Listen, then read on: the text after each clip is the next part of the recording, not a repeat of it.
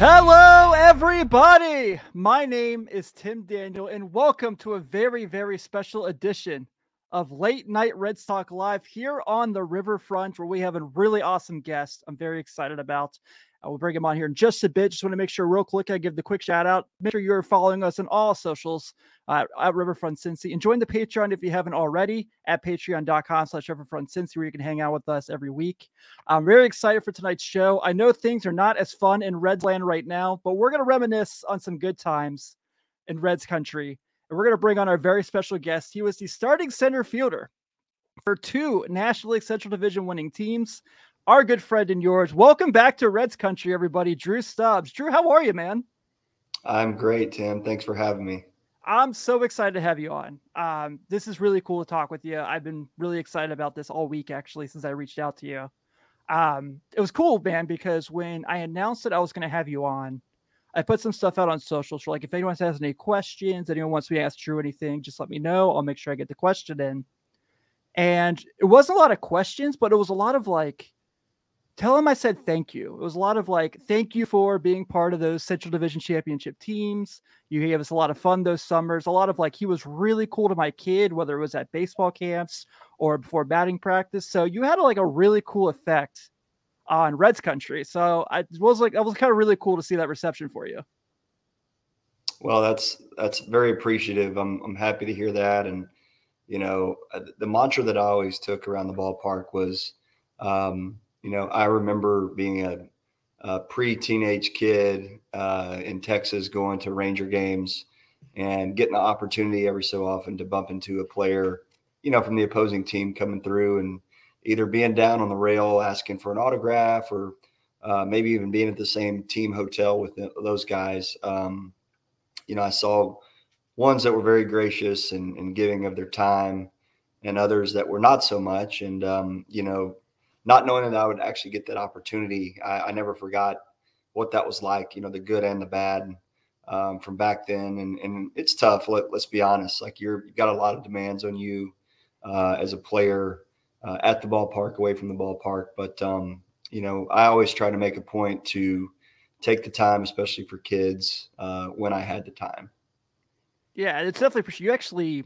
So I'm 34. I was about 21, 22 in that era and you actually signed a couple of baseballs for me at like Reds Fest and batting practice and stuff that I've had over the years. So you were I was always a huge fan of yours. I was you were always one of my favorite players. And like literally, so right now we have people in our chat room who are talking about they remember your walk up song in your time in Cincinnati. So yeah, I would kind of switch it up each year, change genres, change artists, but um, there was a few good ones that that obviously stuck with people and um, you know makes you feel good when you have an impact like that. Yeah, absolutely. So we're definitely going to talk with Drew about some of those great Reds teams. But of course, guys, if you tune in every week, you know we start with late night Reds trivia, or as we call it, NR trivia, where we give a prize out each and every week. This one is Drew related. Uh, Drew, you might not remember this one either. So the question this, this week is How many different left fielders did Drew Stubbs and Jay Bruce play with during their time with the Reds? It's a lot. Is this names or, or number? Names. So how many? Oh, you can. How many? There's okay. I'll go top of, of my head. Yeah. Uh, Chris Heisey, Jonny Gomes, Ryan Ludwick, Laynce Nix. Um, shoot, that those were pretty easy, but then starts a little stickier after that, I guess. Fred Lewis. Yep. Um, there's some that would be there for like Chris Dickerson. Chris Dickerson. Um, and I'm starting to run out after that. There were like some that were part of the team who would be like all season, but would play like one game in left field. Uh, so like Yonder played like one game in left field. Yeah. And like uh, Willie Harris was one. Yeah. So it was kind of funny. Um, but I'll make sure we get that answer out in the show later on. I'll have the list for you as well. So awesome. What is life like now for you? I know we when I reached out to you, you had mentioned you aren't really keeping up with baseball as much these days now that you're out of the game. So, what is life like for Drew Stubbs now? Um, well, so you know, my last year to play was 2017, and um, like anything else, you know, there's very few guys that are able to walk away from the game on their own terms. Um, you know, whether it's injury or, or, dip in performance or whatever the case may be, you just age out. Um, I got released by the San Francisco Giants uh, sometime in May of 2017. And that was the last big league team I played for. Uh, actually, I believe my last game, ironically, was uh, was against the Reds in Cincinnati, and um, you know got let go at that point. And at that at that time, I had transitioned from an everyday player to a uh, platoon player to a part time player to a, basically a reserve player. Um, and you know, I was still in my early to mid their early 30s, I guess, and you know, physically I felt great. Um, I felt like I could continue doing it. Um, I ended up um, signing with the, the Rangers uh, to go to AAA. I knew I wasn't going to probably bounce into a big league deal right after that. So um, my agent, and I talked, and um, I've lived in Austin, you know, for the better part of 15 to 20 years now. And um, I was just like, man, if I got to go to AAA somewhere, let's just see if the Rangers would have me because if that were the case, I can I can live at home and commute to Round Rock, which is about a 20 minute drive. And it worked out. So given the circumstances, you know, it was pretty nice being able to stay in your own home, uh, go play ball. I had an out built into my contract about every two weeks where uh, knowing that the Rangers weren't necessarily a clear path back up, uh, somebody was going on a playoff run or, or, just needed help, you know, I could jump ship and go. And um, truthfully, uh, I felt like I played pretty well while I was there. Um, I had a track record that spoke for itself uh, with experience and so forth. And nobody came calling. And so I told my agent at the end of that year that, uh, hey, if if I can't make a big league team next spring and stay in the big leagues, I'm going to walk away. Um, you know, it it uh, it just feels right because I, I don't want to be a guy spinning my wheels. Um, you know, after eight or so major league seasons trying to just hang on and, and play part of the time in AAA and vice versa. Uh, I had other aspirations kind of beyond baseball. So, um, fast forward to the spring of 2018, there were a number of teams that uh, had just dumped payroll and, and, disbanded their entire outfield. They knew they weren't going to be very good. And, um, you know, we were calling them and saying, hey, look, you don't have to give me a guaranteed deal. Let me come to camp and compete. Uh, I'll be a kind of a you know high floor, low ceiling guy, or or high floor, um, potentially high ceiling guy for you, but um, very little risk in it. And the fact that I could go to camp and if they didn't like what they saw, let me go. Uh, and nobody was really really willing to do that. And so I just you know it got to be the middle of March and um, I was like, okay, well, I've got my firstborn child coming up uh, any day now. I think I'm. I, I, don't have enough at bats from here until the end of spring training to go and make a team. Just the right. work out. So just walk away. Um, April first, a couple weeks after that, we had our our, our uh, Sloan, our first kid, uh, who's she turned five. Uh, you know, a few weeks ago. Um, we've now got a two and a half year old son. Um, and you know, people ask me all the time, do you do you miss baseball? And um, my answer kind of of the whole season and the day to day of it. Um, the competing is something you it's it's hard to kind of fill that void that you've had for your whole life, and all of a sudden you don't.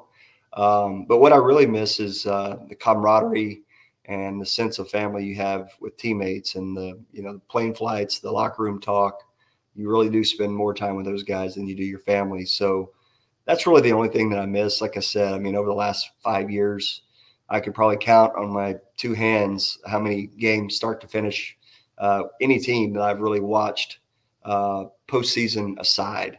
So, you know, as my kids get a little bit older, I'll probably get back into it a little bit more. But um, finishing your question on what I'm doing now, um, I left University of Texas after three years in 2006 to pursue my pro career.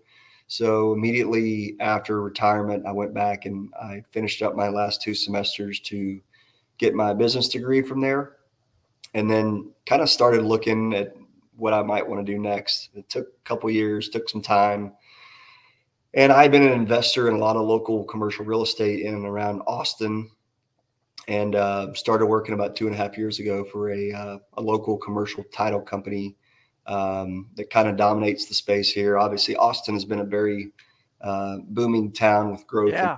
and, and, new companies and opportunities coming here. So it's been fun. I don't know if it's going to be a um, you know lifelong deal for me, but it's been a great place to start and um, learned a lot. And and uh, you know you find out that there's a lot more opportunities out there and, and, and ways to make a living than just playing baseball. So it's it's pretty good. Yeah, that's cool because I think that's really neat that you mentioned going back and finishing up your education. I think that's a huge thing. Um, I, you know, I think that's awesome, and it's really cool too. You got to go back, like you said, like being in your home area. Like it's kind of a win-win scenario there for sure. So that's really awesome. Um, I am so excited to ask you probably 10 million questions about the Reds, but I'm trying to be respectful of your time, obviously. So I will uh, try to get started here and we'll get to everything with your tenure as well as your career one of the things I kind of really, when I was looking through, I did a lot of research for this. So when you were drafted to the Reds, you were obviously in the first round. Very loaded draft, by the way. Your draft is like insane. How much talent was in that draft? Um, you're drafted as a center fielder.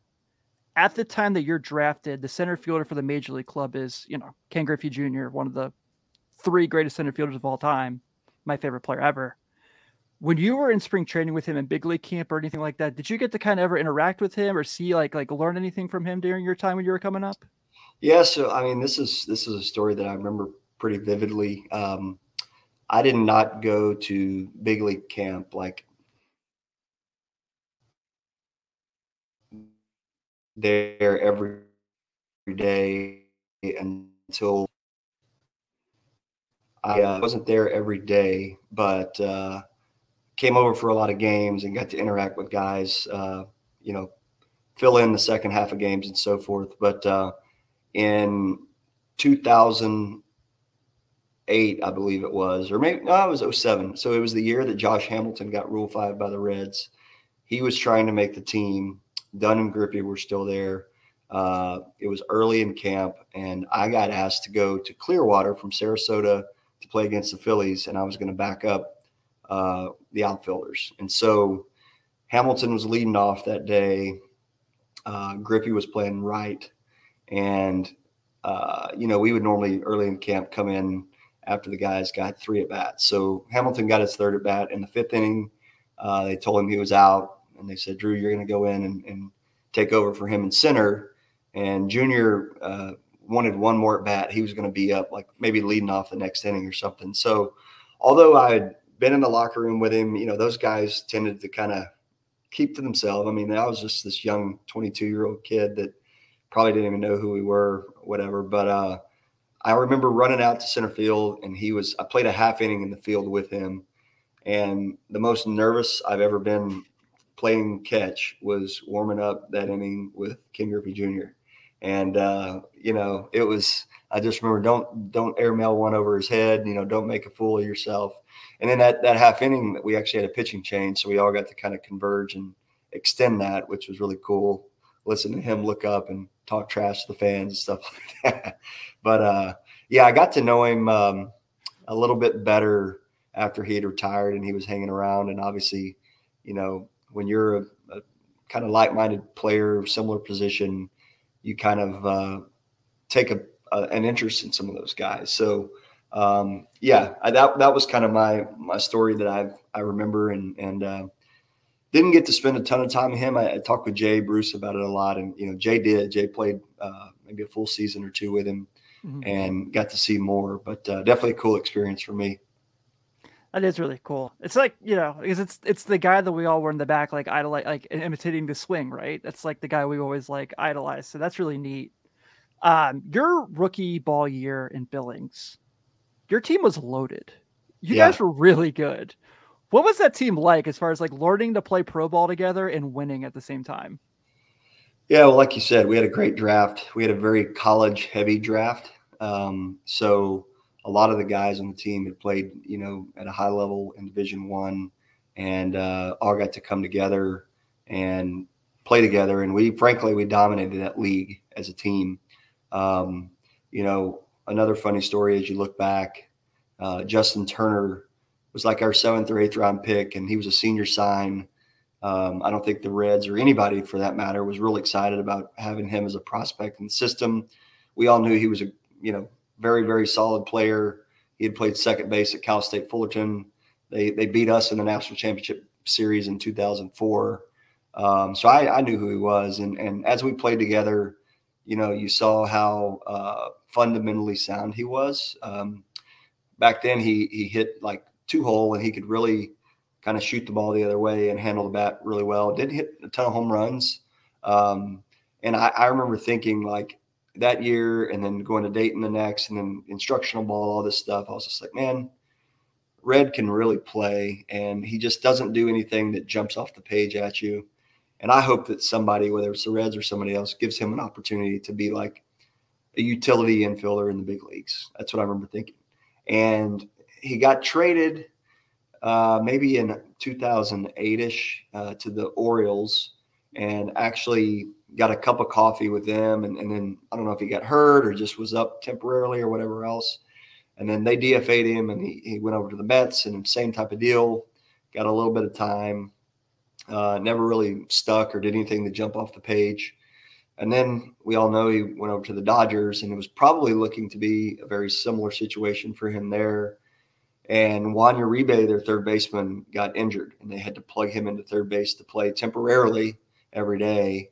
And something clicked, and he just went bananas. And I know he worked a lot with their hitting coach and learned how to kind of leverage his swing to drive the ball in the, in the loft a little bit more.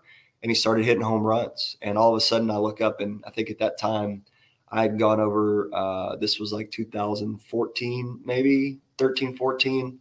And, uh, you know, I played for the Rockies those years and we would see a lot of them. And I'm like, oh my God, like Justin Turner's hitting 25 home runs yeah. and he's hitting third every night for the Dodgers. Like, what what's happened? And I talked to him about it, and he's just like, man, I don't know. I just got an opportunity and you know, tweaked a few things with my swing and playing with confidence, and and here we go. And obviously now, like, he's probably one of the most beloved Dodgers of this generation, being from out there and playing on some great teams, and now you know keeping it going in Boston. So that's just a great story of uh, you know how you never know. If you're a draftee you have the same opportunity as anybody else and it's you know you can make the most of it just like he did.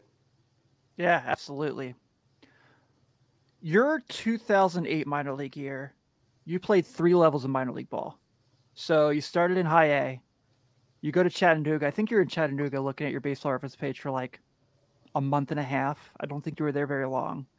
And then you're in louisville did you kind of get the feeling obviously you're like you're progressing for a reason. You know the, the, the, organization has a lot of trust in you they have a lot of confidence in you at that point. But did you feel like this was kind of like they were speeding you because they saw the success you were having? Did you feel like it was like you were instilling confidence in yourself like i'm going to be a big leaguer very soon because of that that year yeah that that was uh felt like a little bit of a turning point in my career. Not not that anything was going south or whatever but I was on a you know very modest track to get there. You know, like you said, I played a full uh, short season in Billings, played a full year in low A, and I saw a lot of my teammates like Justin Turner and Chris Valaika and some of our pitchers, you know, get elevated to Sarasota and finish the year in high A, and I did not. Um, and so the next year, um, you know, I was kind of thinking, well, I'll I'll spend most of the season in Sarasota when I got called up to double A, um, I thought, okay, great. This is my first promotion in season. I'll finish the year in double A and then hopefully, you know, play well enough there to get a shot to go to triple A the following year. So most guys, um, especially the, the prospects, you know, you'll see them get fast tracked early on and either bypass a low level or spend a short amount of time at a low level and get to double A. And that's kind of where you, uh, the training wheels come off and you spend more time there and you grow as a player. But for me, for whatever reason, I think it was it was timing and uh, personnel, but uh, possibly uh, because, like you said, I was there for five six weeks, and um, you know that was my shortest stint of any level, which is very ironic because usually that's one of the longer stops for a lot of guys. Mm-hmm. Um, and I think Willy Taveras had gotten injured in the big leagues. Uh, the team was really out of the race. Chris Dickerson went up for the first time, and now the Louisville team uh, did not. I think maybe they were in playoff contention. That's what it was. So they didn't have a center fielder, and I I bumped up to to do play for them, and you know showed pretty well. Um, started obviously the next year in AAA, and then um, you know played most of that year in 09 before getting called up. So yeah, that 08 year, um, just getting the chance for the first time to get the promotion in season versus wait until after it's done. That that felt a little different, and I think it uh, it gave me some some momentum to carry forward. Yeah, and you also went to Arizona Fall League that year. What was that experience like for you? Well, uh, I mean, honestly, I was a little t- tired and run down at the end of that season. Sure. Um, and and some guys really use the fall league to go out there and show out and you know get themselves on the radar for the big leagues the next year. And um, we had we had a lot of really good center field guys on our team. Um, Michael Brantley was still playing center field. He was actually with the Brewers at the time before the Indians had Rule 5 him. We had Austin Jackson, who was a big prospect, uh, a couple of other guys. But, you know, I, I, just got, I, I never really got in a rhythm. I didn't play very well at all out there. Um, I didn't do anything to wow anybody. And, uh, you know, I, I, like I said, the, the, the time of year you're there, you either love it or if you're if you're nicked up or you're tired, uh, you know, it's you're playing into November, kind of button up to Thanksgiving, and I just after probably halfway through it, I things weren't going great. I was just kind of ready to get out of there, to be honest. But uh, sure. it was a great experience. You know, I, I got to know and play against some of the best uh, young guys out there, and um, you know, looking back, I wish I wish my experience was a little bit better, where I where I played well and and felt well coming out of there. But you know, maybe everything happens for a reason, and uh, get going in AAA the next year and, and kind of take off from there.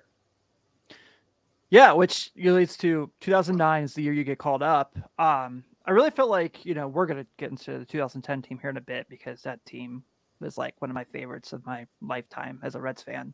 Um, but so 2019 2009. Holy moly, I'm very far ahead there. Uh, 2009, so it's kind of where you start to see you guys like the franchise lay the foundation for the next three years. Um, they make the trade for Scott at the deadline, where they trade Edwin. They call you up in August. Uh, you come up against the Giants, which I don't know if you ever looked at your stats against the Giants in your career. For some reason, you had their number. Yeah, it was kind of interesting. Um, I have a clip I was going to show you here in a second, but when you got caught up in 2009, you guys went on this run, like towards the end of the year. You guys were out of the race, obviously.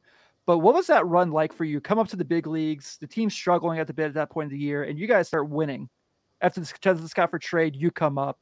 Jay's hurt at the time also. So what was that like for you coming up and kind of starting getting getting the ball rolling with that team?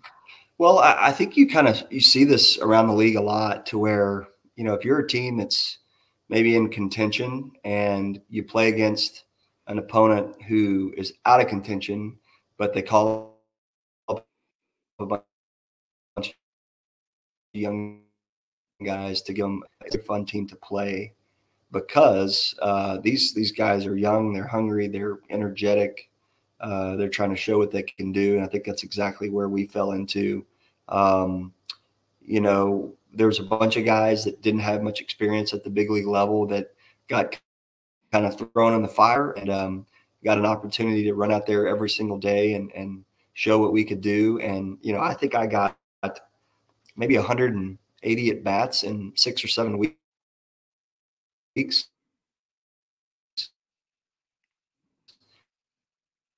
Uh, that's that's a lot. Uh, um, we're able to do that also, and um, yeah, it was just I think kind of a shot in the arm to the team for a bunch of youth out there having fun and you know living out their time. Yeah. So I have a clip for you. It's from your second big league game. I'm sure you know where I'm going with this.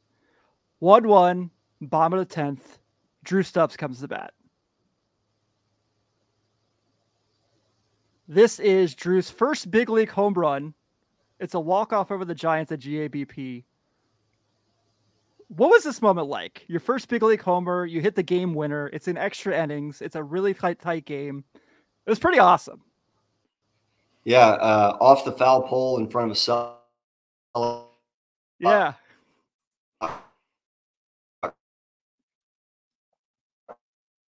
Crowd, as you can tell, and you know because it was kind of a late notice. I was in Louisville. I drove up for the uh, the night game. I think it was a Saturday night, maybe or a Wednesday night, and then the second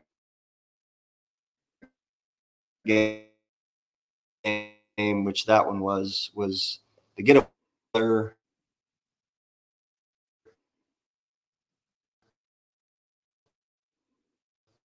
And like three of my child Northeast Texas to Cincinnati, I think it was like 11 hours maybe in the car.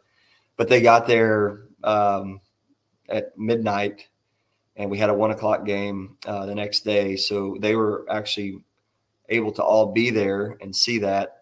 And then we went from there to Pittsburgh. And so they were just like, well, we're up here. We might as well keep it going. So they drove then from Cincinnati to Pittsburgh, uh, watched the next three games, and then you know,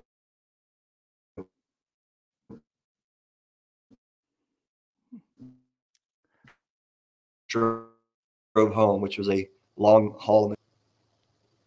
Yeah, that is a long haul. I think we broke up there for a second. I'm sorry, Drew. Yeah, um, So that obviously leads us to 2010, and one of like the most fun years ever of being a Reds fan. So you guys obviously won the division that year. Um, it's one of those things where like everything kind of starts to come together. You guys started a little slow. You know, your, the first month was a little slow, and then you guys start hitting your streak in May. You take first place from the Cardinals in the middle of May and then you guys are kind of battling with them all year on the field and, you know, in some brawls behind home plate. There's some of those too. Um, but that year was really special, obviously. It's your first full season, the bigs. Joey's the MVP that year.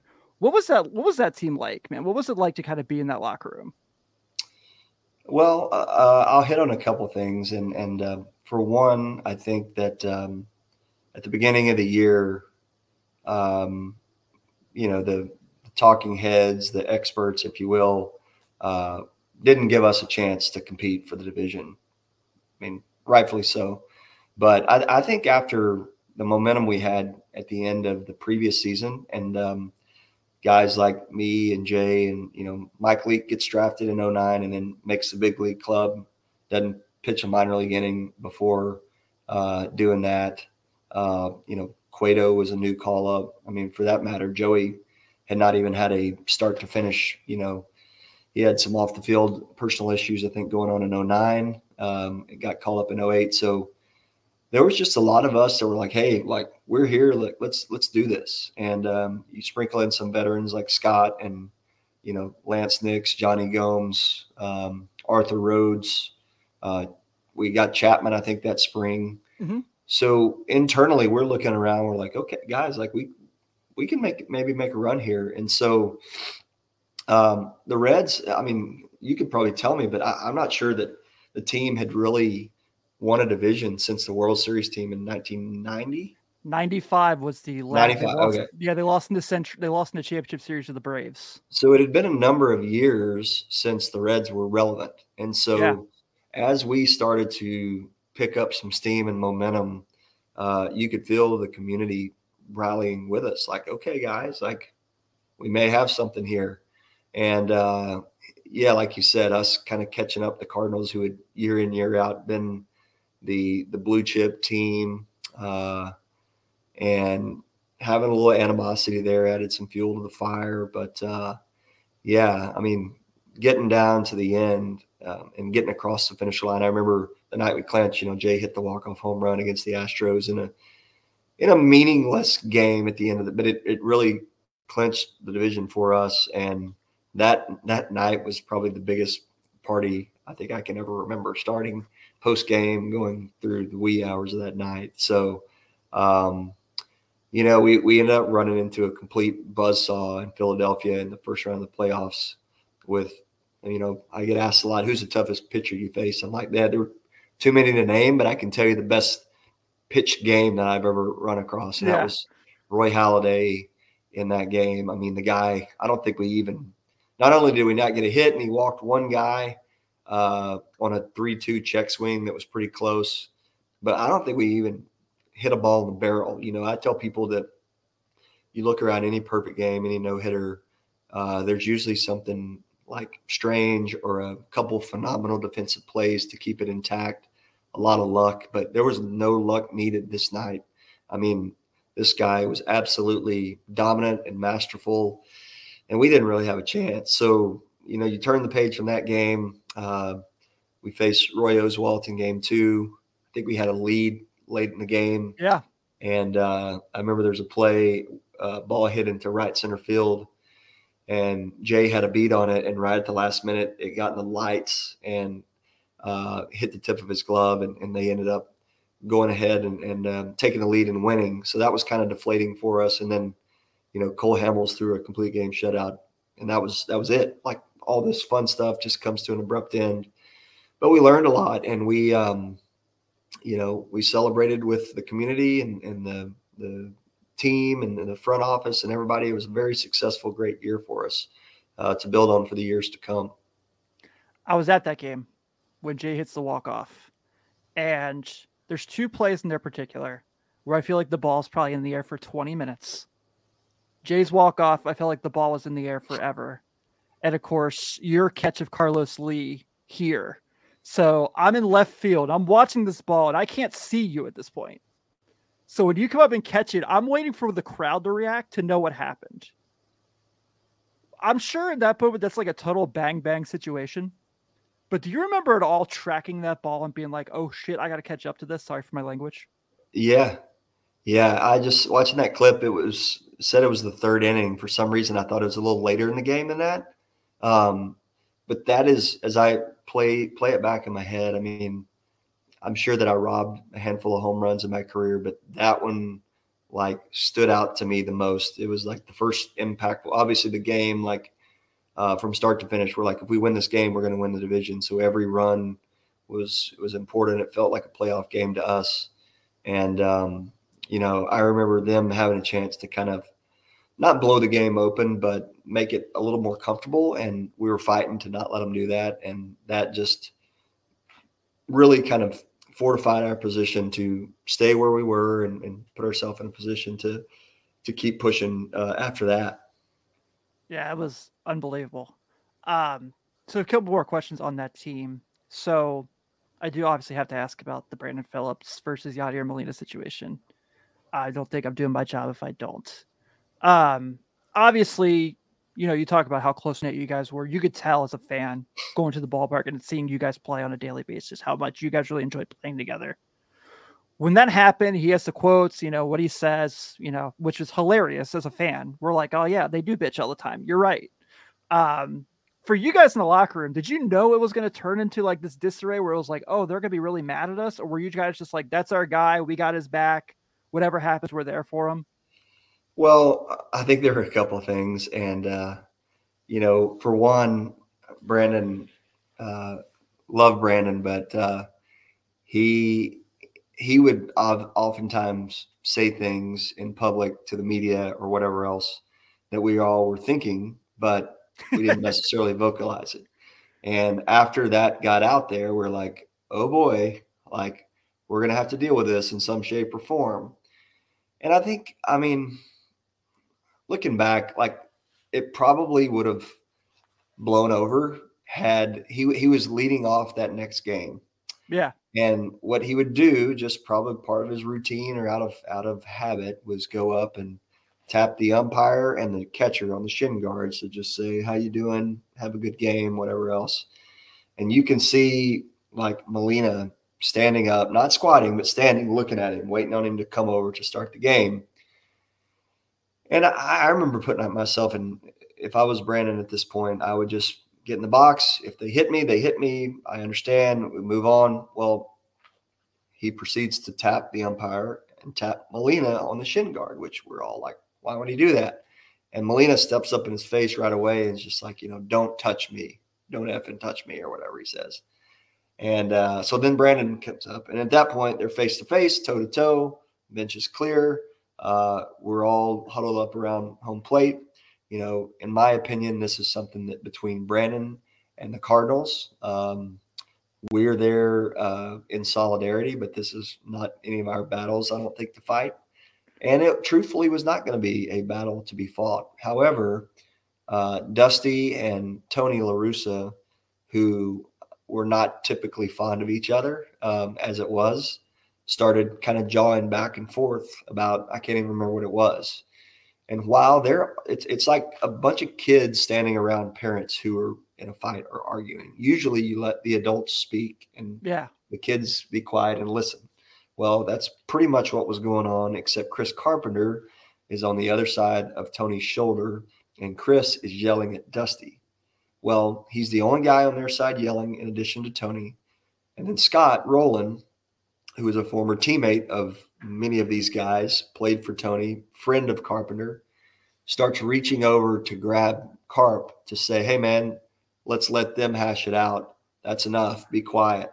Well, you got two guys uh, in this pile that are both, you know, 6'5, 240 pounds. And when they start reaching for each other, that tends to move. It's like a tidal wave in an ocean, you know. So Scott reaches to grab him. He's leaning over Tony's shoulder.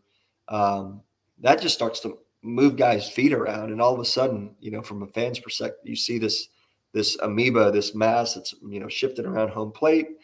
It gets pushed back into the uh, the back wall and the net, and then of course Cueto gets pinned up against the net, and I think he just goes instinctual and just starts kicking, not even thinking about having spikes on or whatever else, and hits Jason LaRue in the face. I mean, unfortunately, I think he got a concussion and was never really the same uh, in in his career after that. Um, and uh, to my knowledge, there were no punches thrown. It was just a lot of kind of pushing and pulling and so forth. But uh, that's that's where it all stemmed from, and you know, frankly, probably should not have happened, but you know, it did. So, uh, what point did it start to realize in the clubhouse that Joey was going to be MVP? Was it, what it had to have been way before the votes came out. Like there was something like in June on where he was just unbelievable. Like, was there something with you guys where it was like, okay, he's going to be the MVP? Like, this is just too good to be true. Well, I think we all were, were witnessing something that many of us, uh, especially younger guys, had not really seen before. Like the level that he was playing at, uh, night after night after night. It was just like, wow, like this is special. And I remember thinking that the only roadblock in his way to winning this award was the fact that he was playing for the Cincinnati Reds and not the New York Mets or the LA Dodgers or some big market team. Uh, obviously, like I said, Joey had had maybe a full year at the most under his belt, and he wasn't a household name. Uh, there were some other guys I can't remember exactly who that were in the conversation. That was just like, if if Votto doesn't win this award, this is a travesty. He is the MVP, and I'm glad that the sports writers got it right uh, and and crowned him deserved it. He was doing uh, some very incredible things that year. Yeah, breaks my heart he got hurt in 2012 because I think he would have won it again. He was even better that year. It was inc- yeah. insane. Uh, so 2011, I I know wasn't necessarily the best. Like you guys were obviously really good, but it was like these like two three run losses in the ninth inning kept creeping up on you guys. Um, there's one moment though that was really cool of yours I wanted to share here. This is actually so. This was my birthday, actually. You guys are on Sunday Night Baseball against Atlanta. You lead off the ninth inning. It's the first Sunday Night Baseball game at Great American Ballpark ever. Scott Linebrink throws you like literally. Do you remember this? Very well. It's like one of my favorite moments ever. I was like going crazy in the crowd. Very well. Um, so Scott, um, who I, I, he lives in the area down here in Texas, and I didn't know him well, but um, you know, I've been around him. Great guy.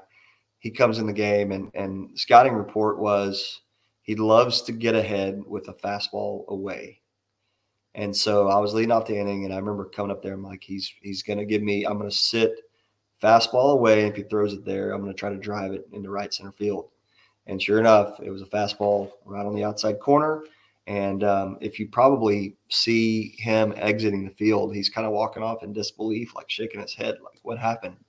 It was a pretty good pitch. Like it was painted away, maybe even slightly off, but because I was zeroed in on that area, knowing that he was probably going to try to get ahead with a fastball away and hit it out of the ballpark, um, I'm sure he's probably throwing his hands in the air, just like, wow, what else, what do I do? You know, but um, yeah, remember that. I remember, you know, it was one of the few Sunday night games that that I got to play, and uh, you know, having a lot of your friends and family watching on the national stage was pretty cool.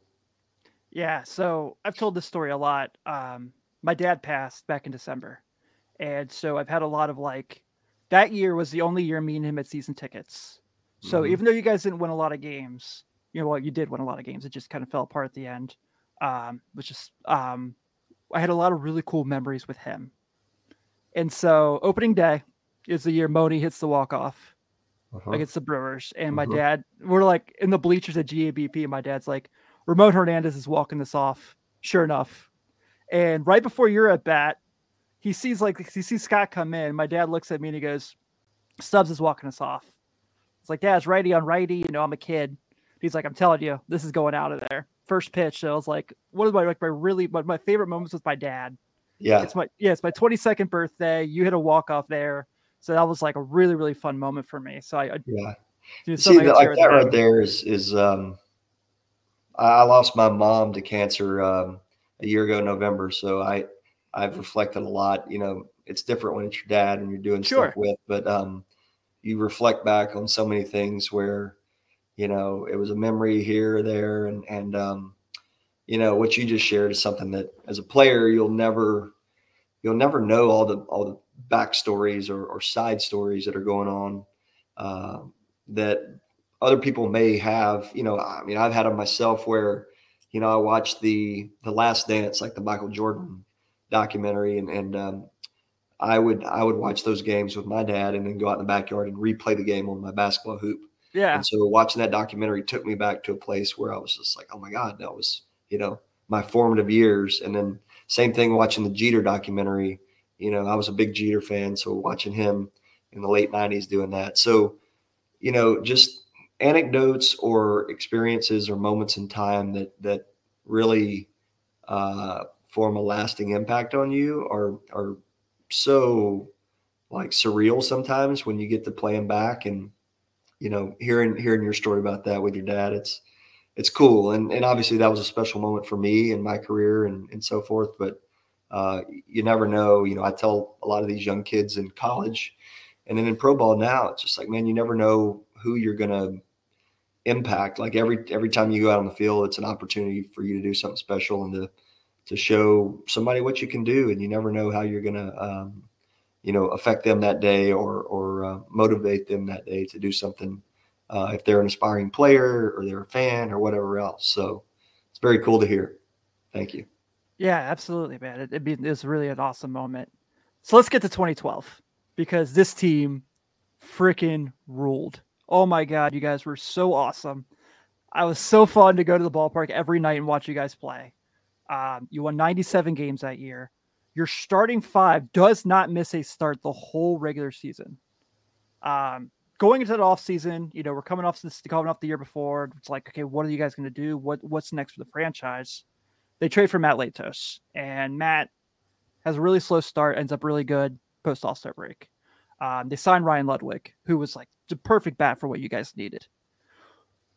What was it like showing up every night, knowing you guys were going to win? Like that had to be a pretty cool feeling. Yeah, it was great. And, um, you know, it was not a great year for me statistically, but it was so much fun being around a great group of guys who won a lot of ball games, like you said. And um, we just we had a bunch of mojo going throughout the year. Um, you know, we kind of went into the year eyes wide open because hey, we had won the division two years before. Uh, we were in a position to do it again in 2011 and we kind of fell apart. So it's just like, okay, we're now got a couple years under our belt. We're all experienced, been here before. Now it's time to go. And, um, you know, we had a lot of momentum going into the postseason. Obviously, going to, for whatever reason, I, I can't remember why, but that best of five series against San Francisco. We we were the higher seeded team. They won the wild card game to play us, but, but you guys they on hosted the road. the first. Yeah, go on the road for two games, and then you come home for three instead of the two, two, one. And Cueto uh, gets hurt in his pregame warmups for game one, and we're like, oh god. And he can't make it past the second inning. Well, Latos steps in and has a very, you know, gutsy performance. We we claw out a win. Uh, we win game two. I remember on the plane flight back, we're just like, all right, guys, we're going to step on their neck game three, and we're going to the World Series. I know we had one more series to go, but we just we had to feel like I remember looking around and we are like, man, this this is the year that we can actually like do some real damage in the postseason. Like we've got such a strong team, top to bottom, with our starting pitching, our bullpen. Uh, you know, we had shored that up with Broxton and Sean Marshall, and I was just like, man, there's just there's no box that's left unchecked um, from a you know team building perspective. And then just the the weird game three. Uh, I think it was tied maybe in the eighth inning, and and Scott mm-hmm. had a tough error on the chopper. Uh, Joaquin Arias, I remember hit it, and and they uh, they went up two to one and ended up squeaking out the win to edge us in game three. Uh, blew us out pretty good in game four. We're like, all right, game five, let's come back and get them. Close, maybe tied going into the fourth or fifth or sixth inning, and Posey hits the grand slam and just totally deflates you. And that that series like was one of the toughest um, pills I think I've ever had to swallow in baseball. I mean, including I, I lost as a freshman in college the national championship series uh, to I, I, think Justin Turner would tell you that uh, Cal State Fullerton was an inferior team to Texas, and um, you know as hard as it was to, to lose that as a as a college kid in the national championship, I think it was tougher um, losing to the Giants that series because you know we came out so strong and we were we felt like we were right there. I guess we'd have played maybe the winner of Washington and St. Louis in the next mm-hmm. round. Um, and they were both good teams, but just the momentum and the strength that we had as a team, it just felt like it was our year, and it was taken right out of our hand. And obviously, the Giants going to win, and which is why baseball is such a crazy game. That that momentum, you know, a team that can limp through most of the season and get hot at the right time can go on to win it all. So, uh, still kind of bugs me sometimes to think about that 11 years later. Me too. Yeah. yeah, me too. Um, there are some great moments that year, though. Like Aroldis that year. So goes into spring training. He's supposed to start. Do you think things would have been different if things worked out the original plan? Hard to say. Uh, I remember thinking, like, we got this guy. Um, he's throwing 103, 105 miles an hour. Like, there's nobody else like him. Um, why do we take him out of a role that he's been so good in. That was my thought. And I get it. They were trying to maximize value in a, in a special talent.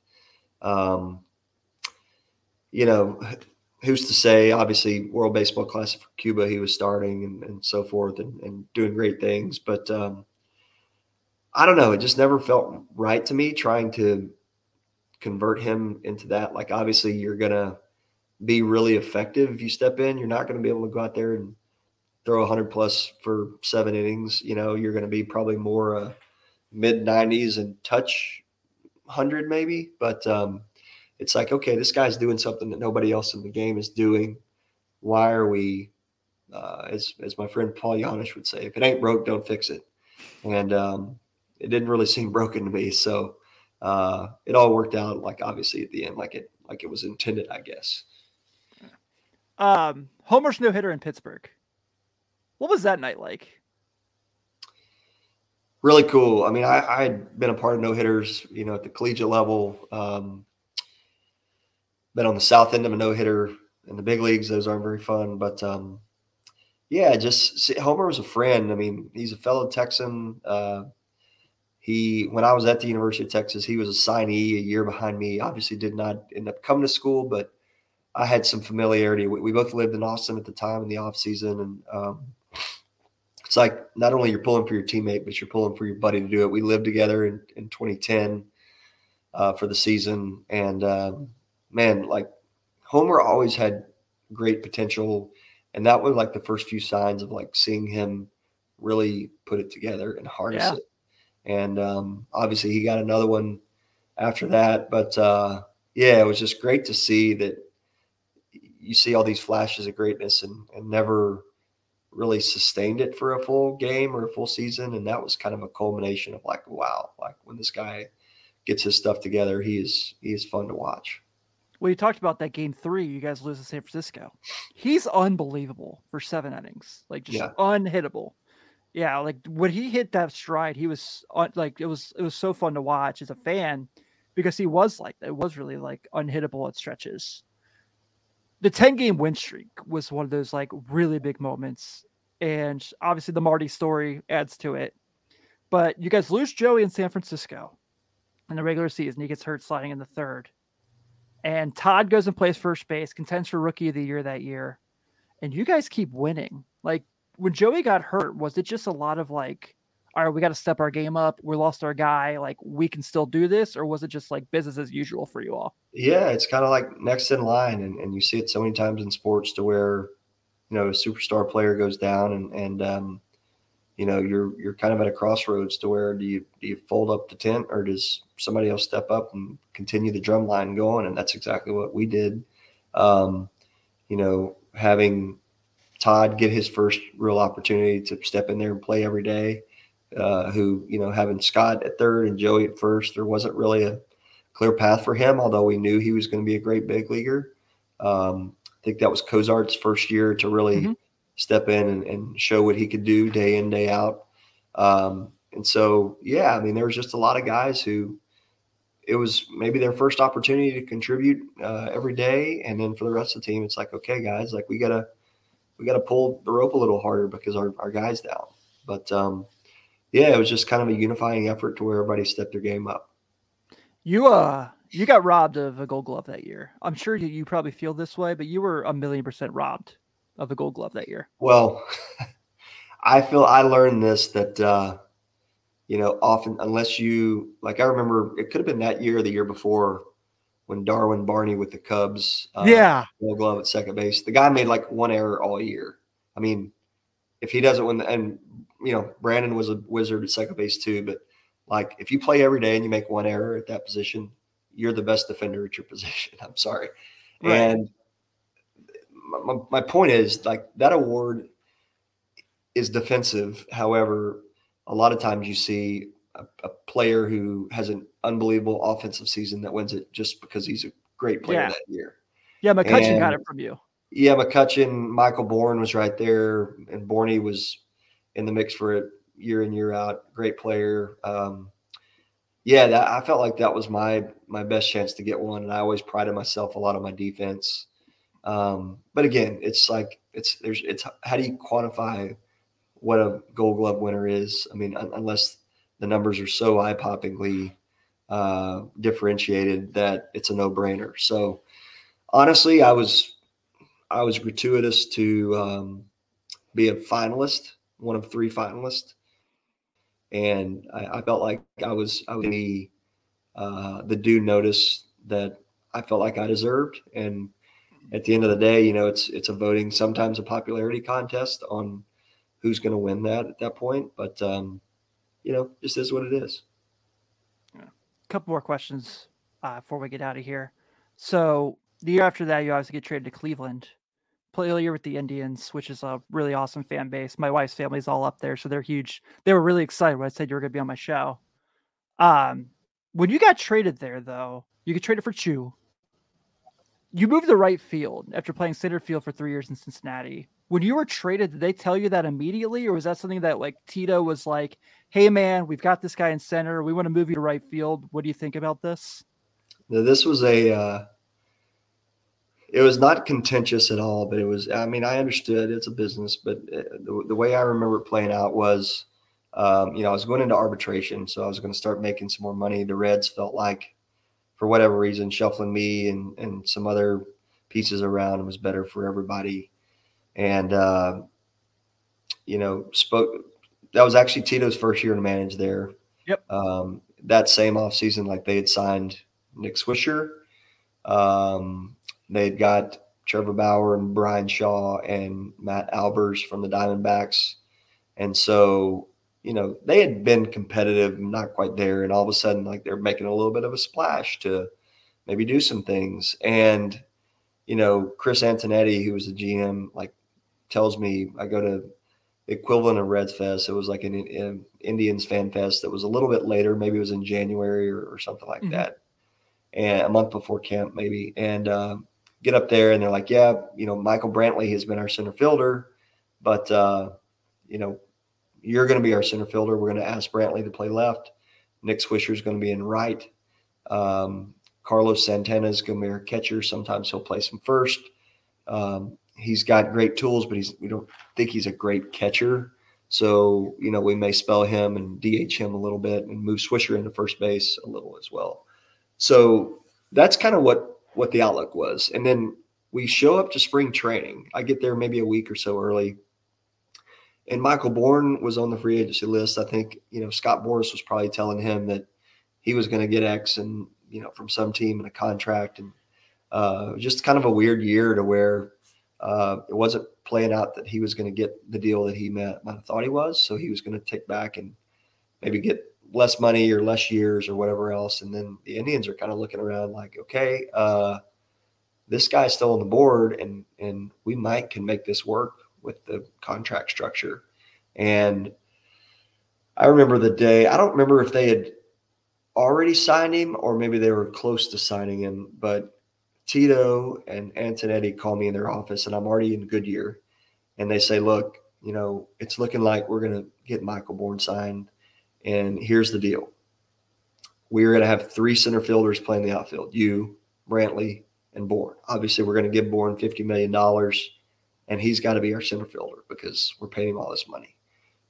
Would you be okay playing right field? And I was just like, well, sounds like I don't have a choice. So the answer is yes.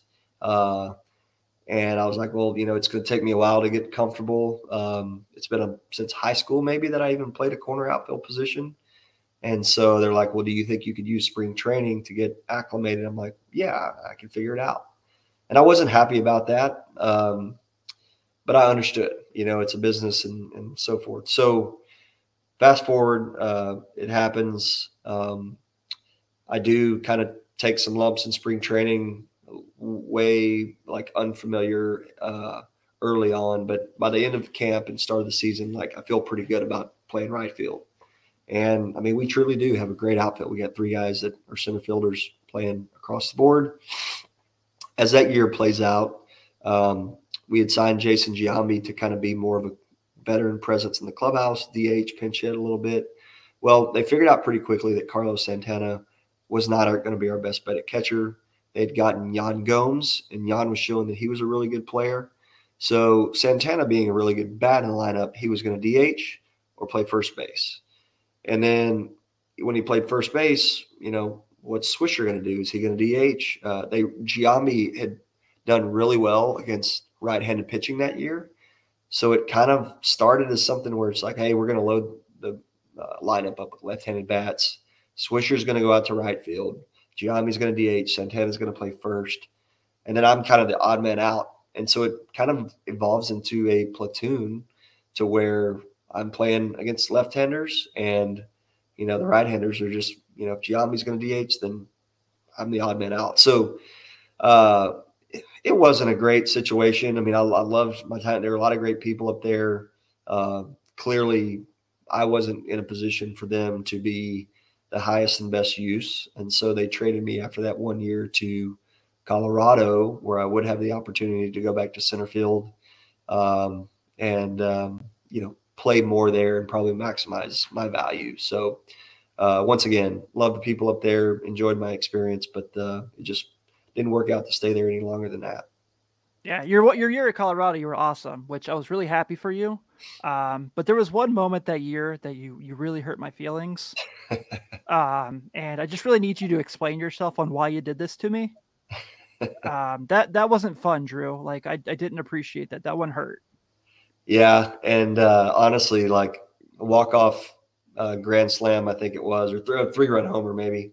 Um, it was pretty bittersweet to be honest, because that was we had played the Reds, uh, you know, in an interleague game in Cleveland, but um, that was the like the first time that I had really kind of saddled up across from a lot of my former teammates and buddies, and I was friends with JJ Hoover that gave that up, and uh, it was like, man, this feels great to to do this, and and um, but it, but also it was kind of weird that I was doing it to my my old team. So no offense anyone on that.